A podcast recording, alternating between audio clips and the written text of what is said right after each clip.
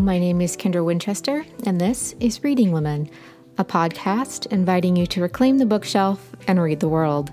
Today I'm talking to Kyle Lucia Wu about her novel Win Me Something, which is out now from Tin House.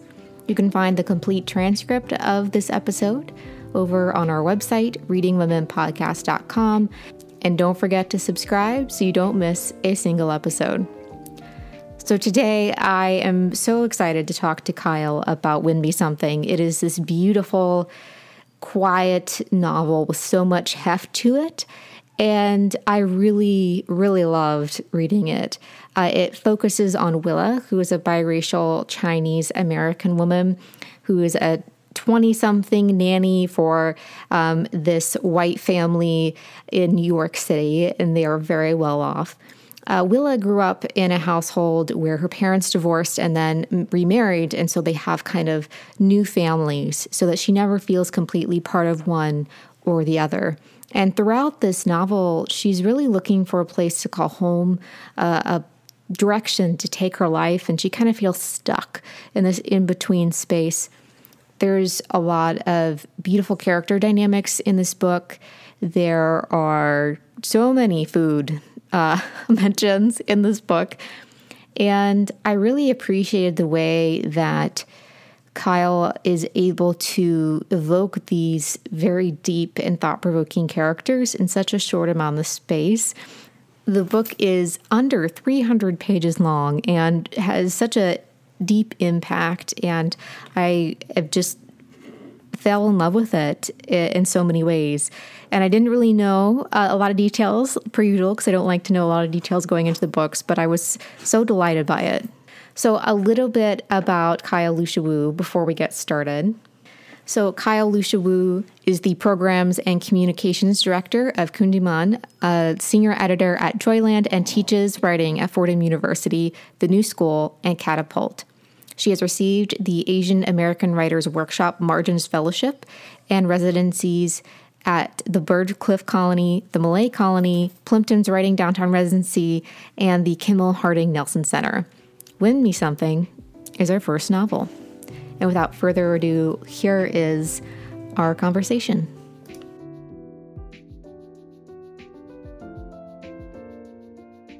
Well, welcome to the podcast, Kyle. I'm so excited to have you on.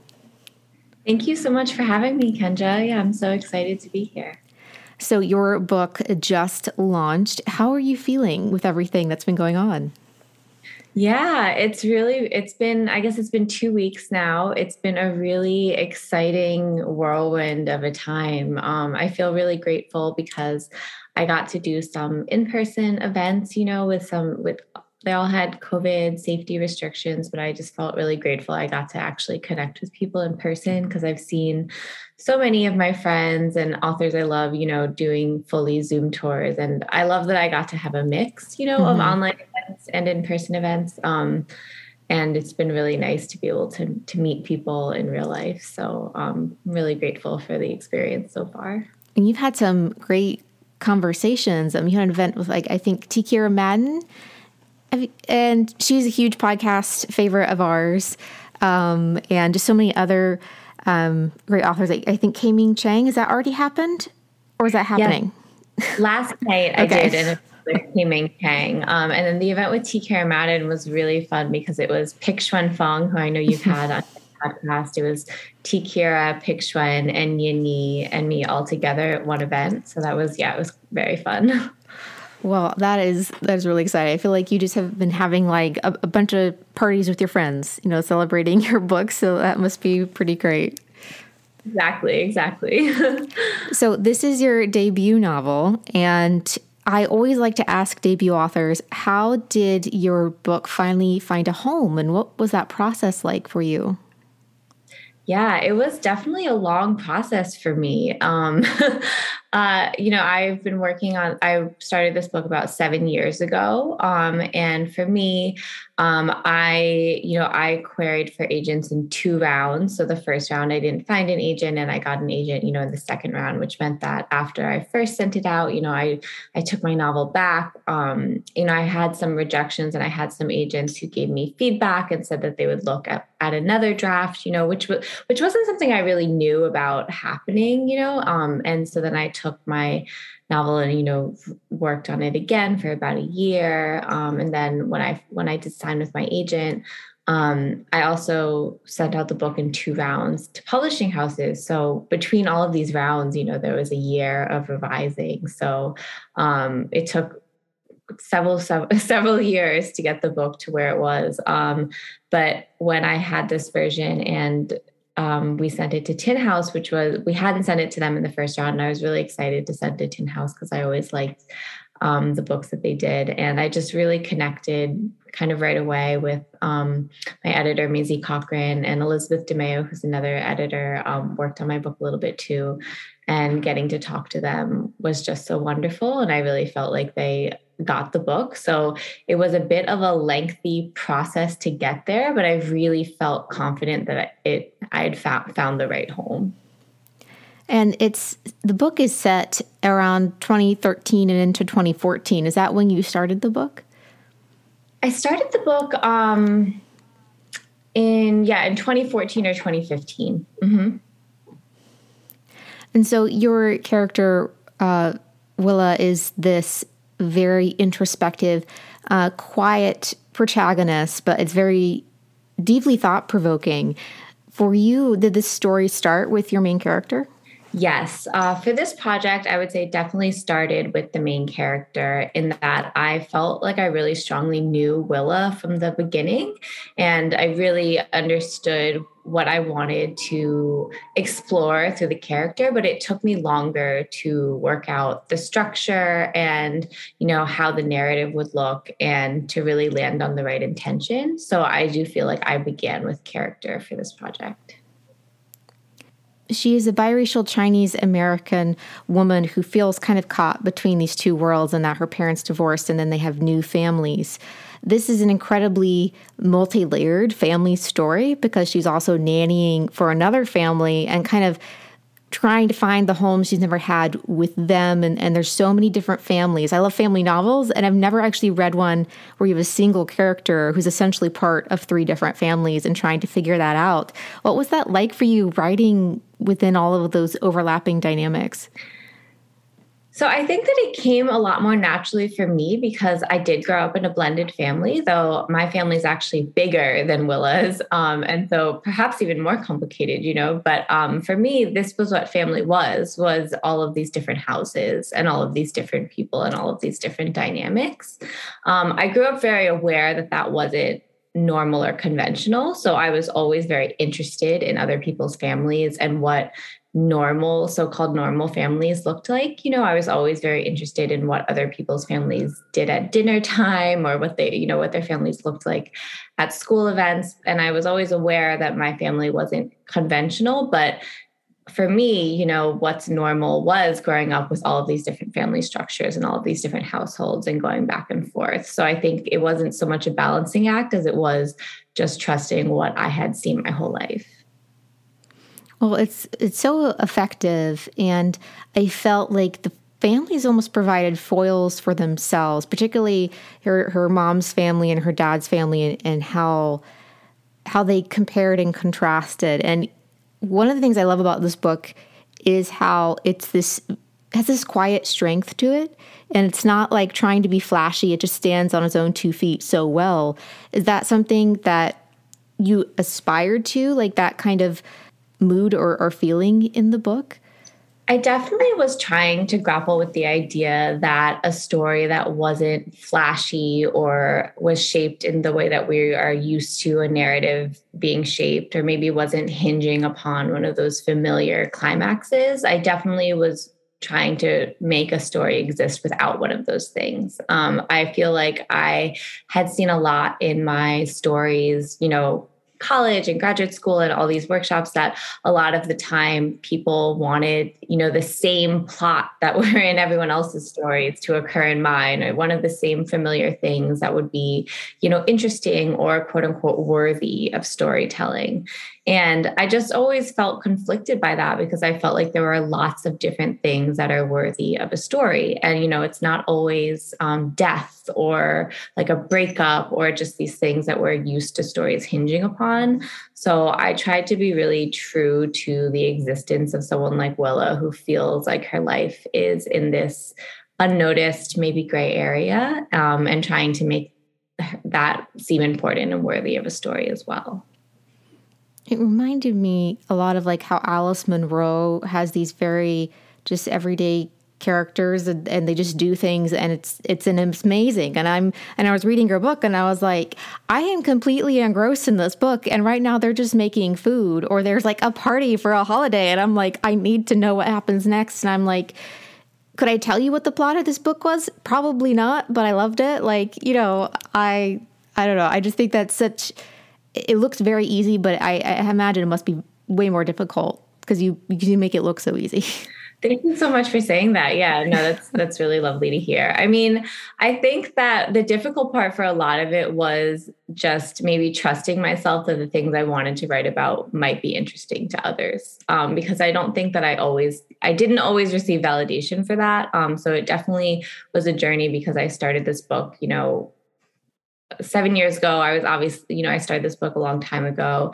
And um, I wasn't, I definitely didn't have faith this whole time that people would want to read this book or be interested in it or riveted by the scenes that I was riveted by. So I think that was one of the the hardest things about it. Uh, I'm I'm glad you you stuck to your guns and just went for it because these are the kind of books that I find myself leaning towards because most people's lives, I feel like, or a lot of times, I should say, people's lives aren't that dramatic as they might be in fiction, but they're still worthy of a story, of being a novel. And this is you know this is such a like a millennial story of someone trying to live in the big city and housing costs are everywhere and she becomes a live-in nanny to try to like figure out what she wants to do I mean, I'm the same about the same age as Willa.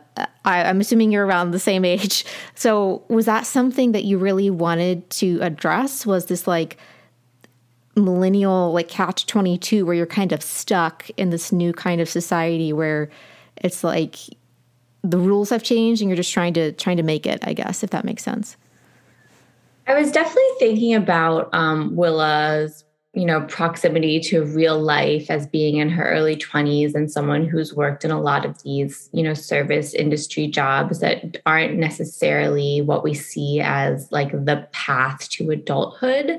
Um, you know she's worked at a coffee shop and a restaurant and as a nanny and she's not quite sure you know where to go. And I, I mean i definitely felt that i'd worked a lot of these types of jobs when i was that age when i was in my early 20s um, I think being in New York, a lot of people are doing that. So you don't feel as outside of, you know, uh, the mainstream, but you still you still have this nagging thought that like this isn't exactly what adulthood was sold to you as. Um, but also, it's like how do you get on that path? How do you move toward that path from outside of it? Um, and you know, I did work as a nanny uh, for some time. And I remember I, I was never a live in nanny. I nannied for several different families, but I would often meet live in nannies because we are the children we would nanny for would be friends or, you know, we would, um, we'd see each other. And I just remember being so like interested in the fact that they lived with the families and I mean, what a shortcut, what a dream to not pay rent in New York City, you know? So I was always very intrigued by what their lives would be like. And I always had like a sort of envy for it, even though I could, I, even though I knew that it that it wasn't like all that it's you know it wasn't plainly a dream to live with this family that you work for but i found it so interesting because you know just rent and housing is such a such an anxiety when when you're a young person or it's honestly still an anxiety of mine. so rent is just such an anxiety that I think to get that taken care of just felt like, wow, what a dream.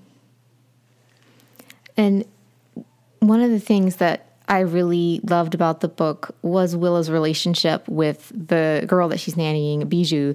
And uh, this girl, my word, I she's just so delightfully precocious, but in like this very oblivious way.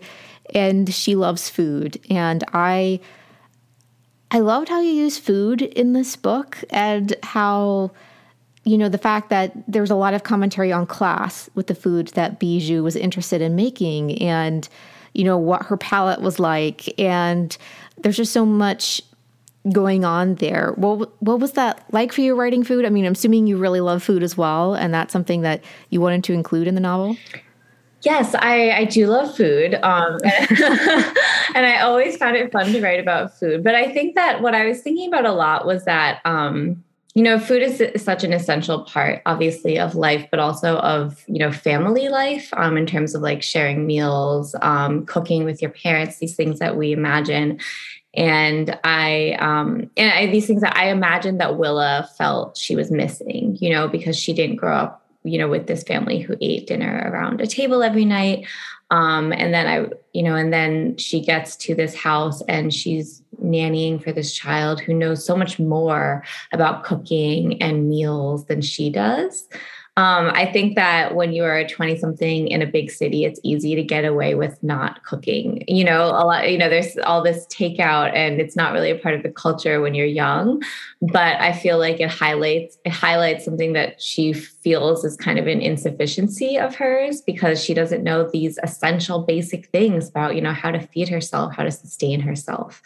Um, and I also thought that, you know, what I mean, when I, I mean, I just think with children in general, it can be really funny what they pick up and what they excel at and what they don't know. So Bijou's both like very grown up and also so much a child. Um, and because she's grown up with so much privilege, she's had so much access to things that Willa hasn't had access to. Um, so I just, I liked that food was a way to highlight this this contrast between them um, in this way that I think was also really layered. Like there are so many complexities to what food means.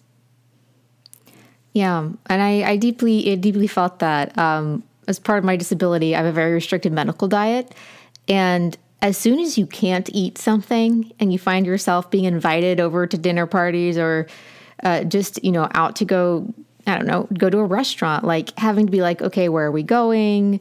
Is there something I can eat there? And once you realize that, then you food kind of clicks as a very particular part of our social rituals and how we connect with each other. And you could see that like her dad takes her to a, a restaurant and they connect over the food. And I, I feel like there's so many dinners in this book that provide key moments where we learn more about her families, like her mom and her stepdad eating octopus, octopi, octopuses. What is it? It's actually both, I think. It's like okay, saying it out loud, I'm like, wait, what, what is it? Anyway, so I I felt like that was deeply communicated in that she was almost like there was this parallel journey with food going on with her own struggle with her identity and, and her sense of belonging.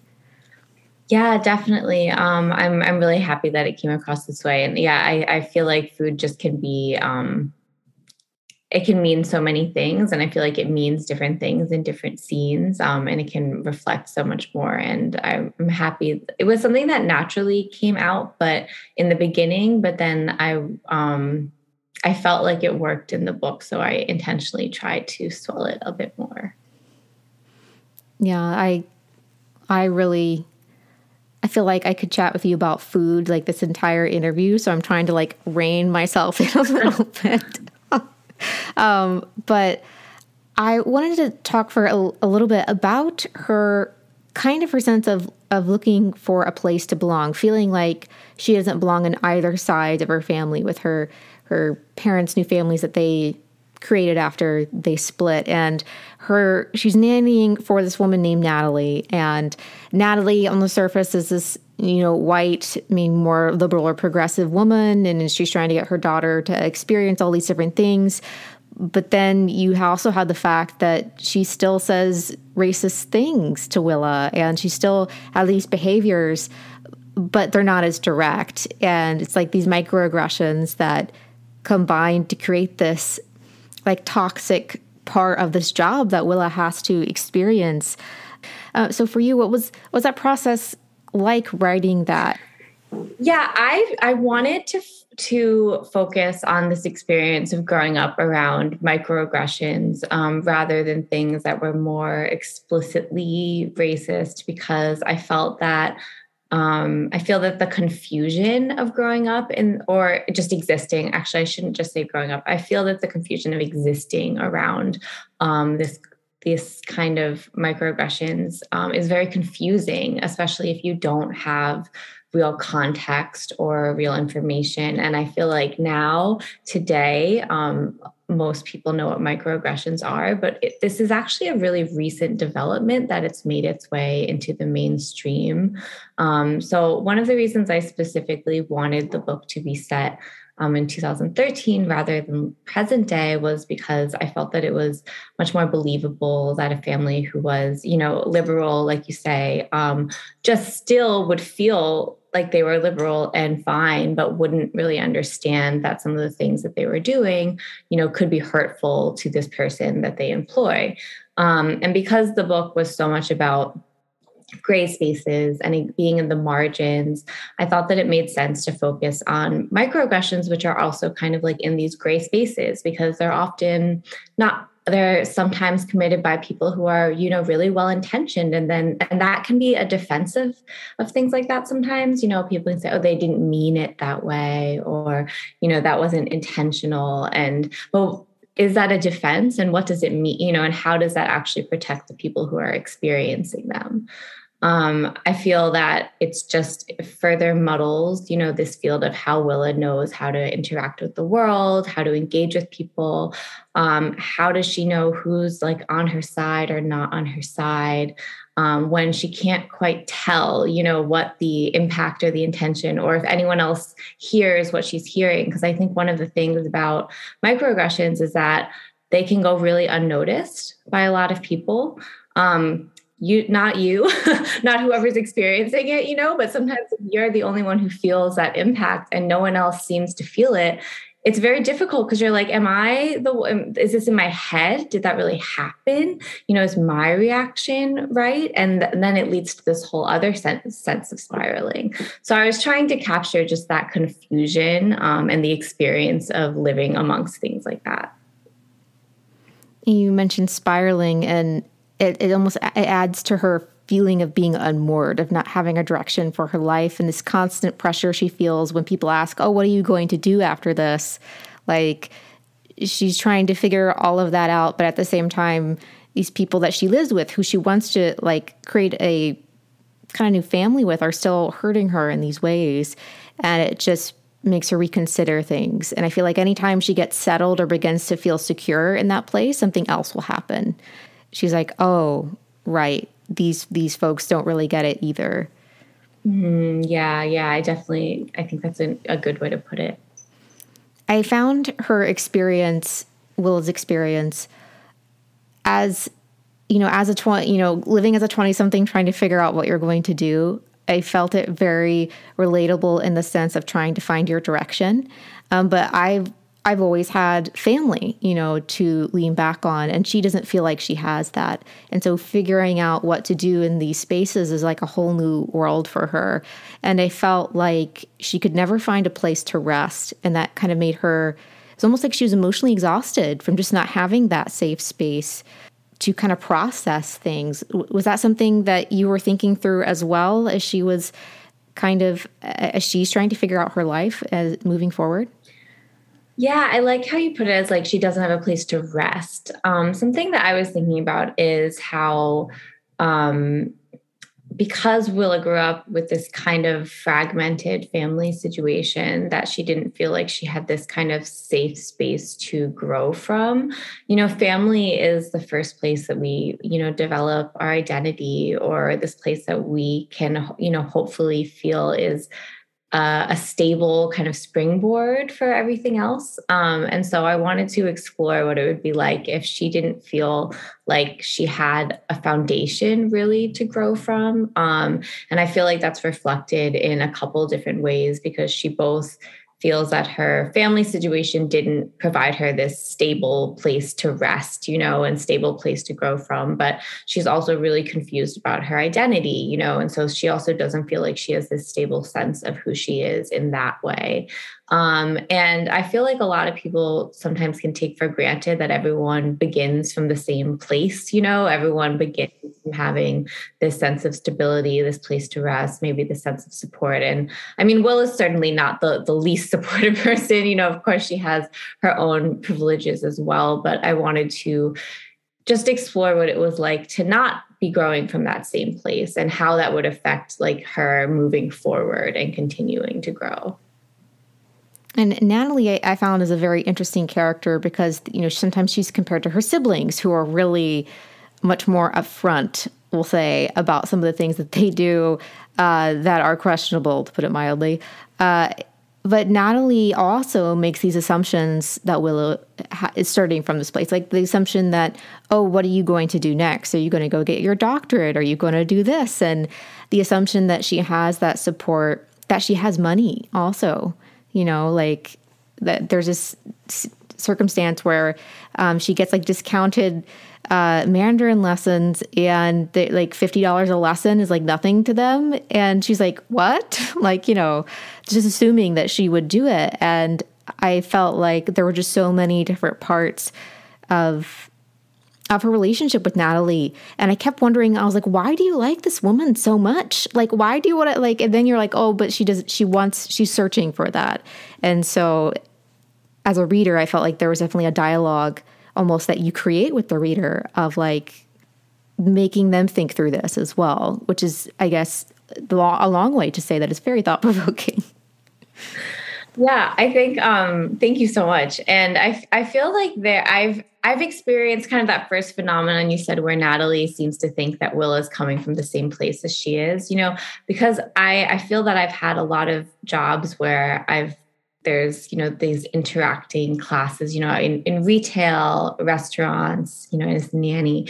And i always noticed that like there was this force where the person who was the the customer or the guest would speak to the sometimes like like they wouldn't know to tailor sometimes their conversations um, or expect that you knew what they were saying. And you would kind of feel this pressure to agree and be like oh yeah of course. Like yeah that that bar that serves like $20 martinis down the street. Of course, I've gone there before work or something, you know? Um, and I would notice that sometimes there was this idea that they couldn't realize that these things like weren't, you know, weren't accessible to us, you know, and, and especially if they were people that we saw a lot um, or that we interacted with a lot, like in these jobs where you you know Willa knows them really well, and she that these lines start to blur, um, and I think there is just this pressure that you should be from the same world, or that you know all of these things, that you have the same language. Um, so it's I, I, always thought that was kind of an interesting tension um, in these places where there are you know class frictions um, or people from different classes interacting quite fam- familiarly. Um, and yeah, with Natalie, I think it's just this idea of not just who she is exactly, but what her life represents, you know, so much stability and ease um, and wealth, you know, these things that anyone would covet when you see them up close. Um, for sure, and when you see like what what these trappings of her life um, have have brought you know to to her it's just such stability and ease so i think that there is yeah i think that will is not quite sure either you know that is like the back and forth like you say i just really love willa as a character and i find myself i don't know making something that she made or was trying to learn how to make in the book and thinking about her and her experience and i'm from a, a working class background so that is just something I deeply connected with. Is there this assumption that you have the funds or the social connections or whatever it might be to do that? And I feel like all of these different things are balanced in such a way that it's just so well woven together. And it's not like for some books I really love, but I can see their moving parts. But I felt like your book was just so well woven together. You get to the end and you're like, how did I get here? And that is a great feeling because you know you've been fully sucked into the book and like consumed by the story. Oh, wow. That's such a beautiful compliment. Thank you so much.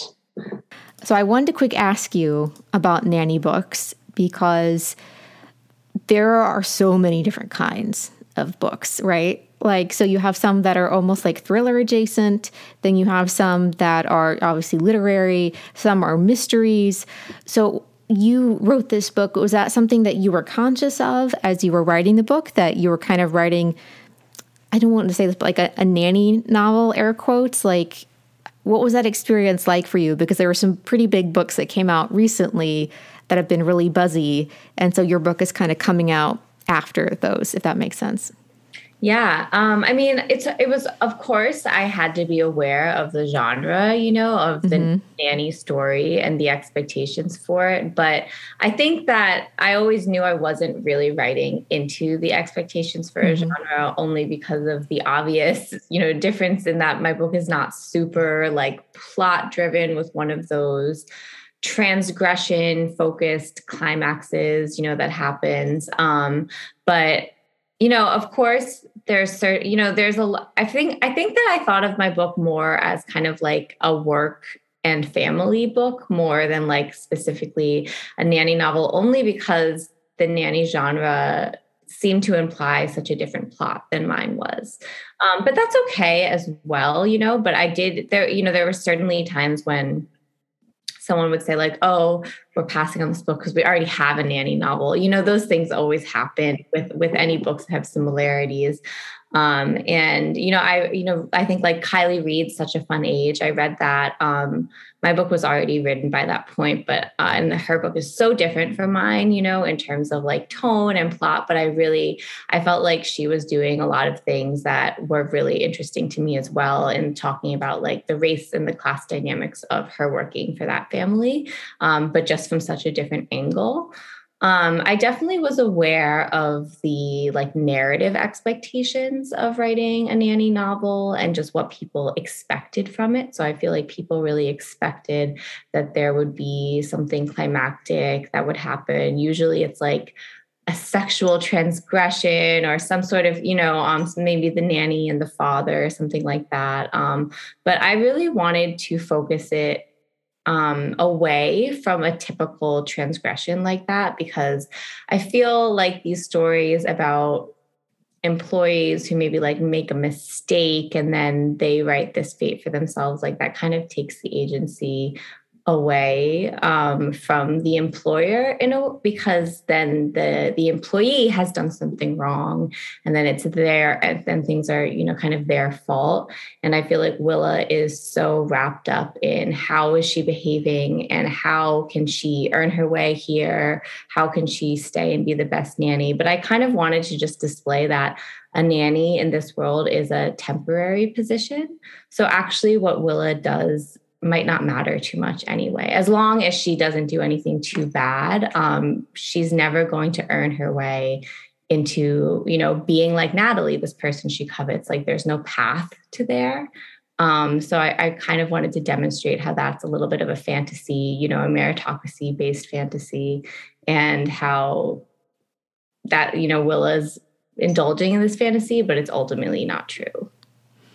I, I felt that that was something that was important to the book as I as I kept reading because it's about uh, just a it's like telling the story of just kind of an everyday person and what her experience was like, but also pointing out that her story is equally worthy of of telling, like we talked about before the book had a certain tone and mood to it from the beginning. And I was like, is there something going to happen, like big that happens? But you stick through it and the, through the whole book, I thought it was incredibly successful that way, which is why it reminds me of Alice Munro, because Alice Munro was like, I will write about the most mundane people in existence and it will be great. totally. Yeah, no, I lo- thank you. I love that comparison. um, okay, so some fun questions for the last two. Um, the first one is you have so much food in the book. What is something that you love to cook uh, when you decide, okay, this is this is the thing I'm going to make today? oh, that's such a great question. Um, I feel like uh, my favorite thing to cook is mapo tofu. Um, I love cooking Sichuan food in general, but I've always loved mapo tofu and it's actually incredibly easy to cook, which was something I, I never knew until a couple years ago. So that's kind of my favorite thing. Uh, my comfort meal is making mapo tofu.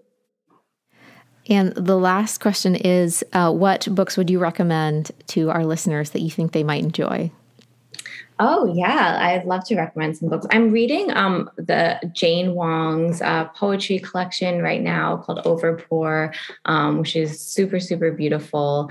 Um, and I just finished The Atmospherians by Alex uh, McElroy, uh, which I think they're not. I think this novel came out in the summer and it was such fun to read. I read it over two plane rides on my book tour um, and really, really loved it. Um, and I'm still recommending everyone Ghost Forest by Pik-Shuen uh, which came out in July and is just really one of my favorite books of the whole year. Well, thank you so much for coming on the podcast. I really appreciate it, and I, I loved your book. And um, good luck on the rest of your book tour. Thank you. Thank you so much for having me. I'm such a fan of your podcast, and it's been really great to talk with you. Thanks for preparing such wonderful questions. And that's our show. I'd like to thank Kyle Lucia Wu for talking with me about her new novel, Win Me Something, which is out now from Tin House. You can find her on her website, kyleluciawu.com, and on Instagram and Twitter at Kyle Lucia. Many thanks to our patrons whose support makes this podcast possible. This episode was produced and edited by me, Kendra Winchester. Our music is by Mickey Saito with Isaac Green. You can find us on Instagram and Twitter at The Reading Women. And thank you so much for listening.